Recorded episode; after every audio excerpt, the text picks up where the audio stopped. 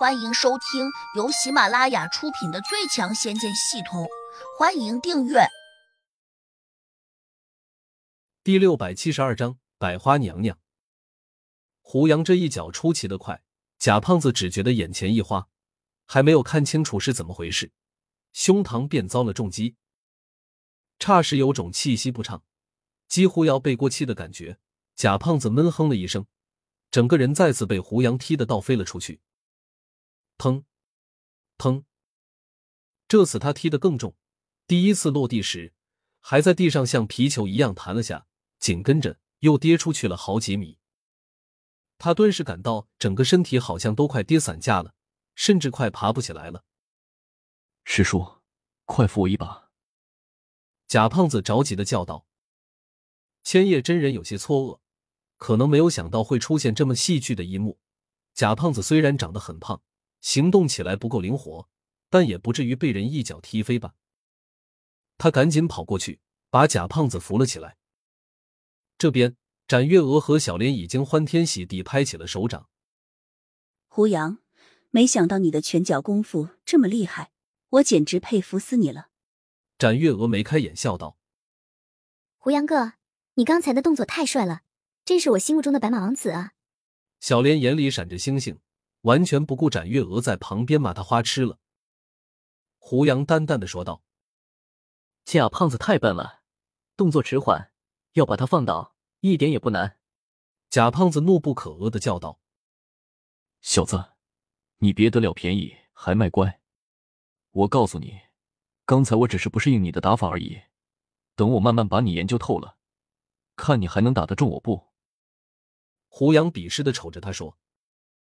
你那点三只猫功夫，还是留着去耍猫吧。你，贾胖子越发气的不行，马上从储物戒指里面取出一把长剑，挥舞了几下，怒道：“我们比剑，你敢不敢？”胡杨像看小丑一样看着他说：“我暂时不和你比。”你怕了？哈哈，怕我一剑把你刺穿是吧？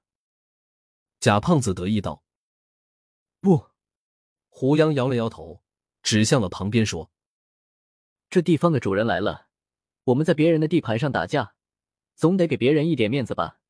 贾胖子一怔，转头看过去。他这一看，顿时就愣住了，因为他惊讶的看见一个满头白发的老太婆不知什么时候走过来了。她的脚步很轻，走在草地上，就好像脚不沾地一般，根本没有弄出一丁点声响。因此，除了胡杨外，场中其他人都没有看清楚这个老太婆是从哪里钻出来的。即便是千叶真人也有点惊讶，但是下一刻他就惊喜的叫了起来：“百花娘娘，你怎么在这里？”这老太婆叫什么百花娘娘？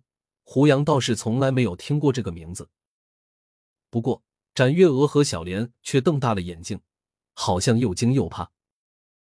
胡杨一眼就看出来了，这个百花娘娘，她可能不是飞燕门的前辈。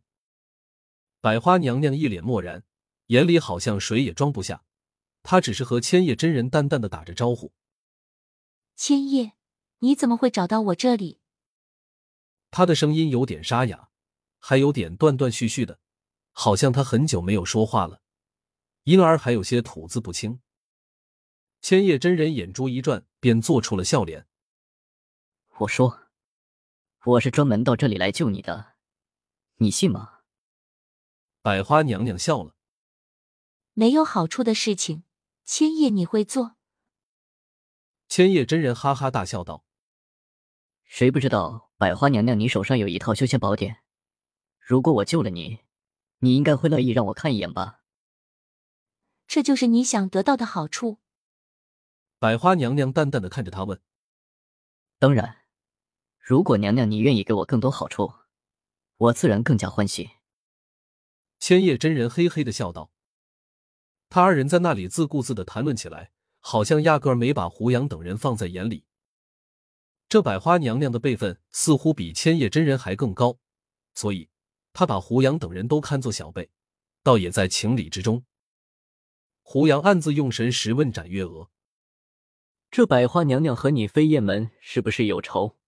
展月娥慌忙用神识回道：“我从藏书阁里面的历史文献中看过，百花娘娘修炼了一种很残酷的功法，每次突破时都会拿活人的鲜血来提升，因此大家都把她视作魔头。很多年前，各大门派联手围剿，最后才有我飞燕门的祖师爷最终擒获了她。”胡杨点头，又问：“这么说来？”他和你飞燕门岂不是有不共戴天的大仇？展月娥苦闷道：“是啊，百花娘娘当时被拿住，就曾发疯了一般的叫喊说，她有朝一日如果还能脱困，一定会血洗飞燕门。”说到最后，展月娥已经快哭了。这袁家路窄也就罢了，偏偏现在窄的来已经没给自己这边留一点路了。小莲显然也听说过百花娘娘，她绝望的念道。完了完了，我们今天死定了！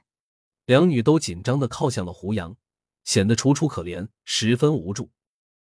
贾胖子好像也知道百花娘娘的传说，他眉开眼笑的跑上前，冲着百花娘娘深深的作揖，做出一副欢喜的模样，说：“小辈拜见娘娘，娘娘金安。”百花娘娘瞥了贾胖子一眼，对千叶真人说：“这是你侄子。”贾之明的儿子吧，以前只是个小不点，没想到现在长这么胖。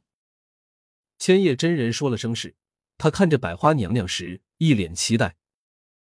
百花娘娘好像看透了他的想法似的。千叶，你以为自己真能把我救出去？千叶真人笑道：“我既然来了，自然会想办法救你，只是你也得给我一点承诺。”出去之后，让我看看修仙宝典。百花娘娘突然放声大笑起来，千叶真人被她笑得有点张二金刚摸不着头脑。贾胖子也很诧异，直愣愣的看着他，不明白他为何突然发笑。展月娥小声问胡杨：“他笑什么？”胡杨想也不想，便说：“他笑千叶真人很幼稚。”胡杨的声音并不小。千叶真人自然能够听到，他转头怒不可遏的盯向了胡杨，骂道：“小子，你敢说我幼稚？你是不是活得不耐烦了？”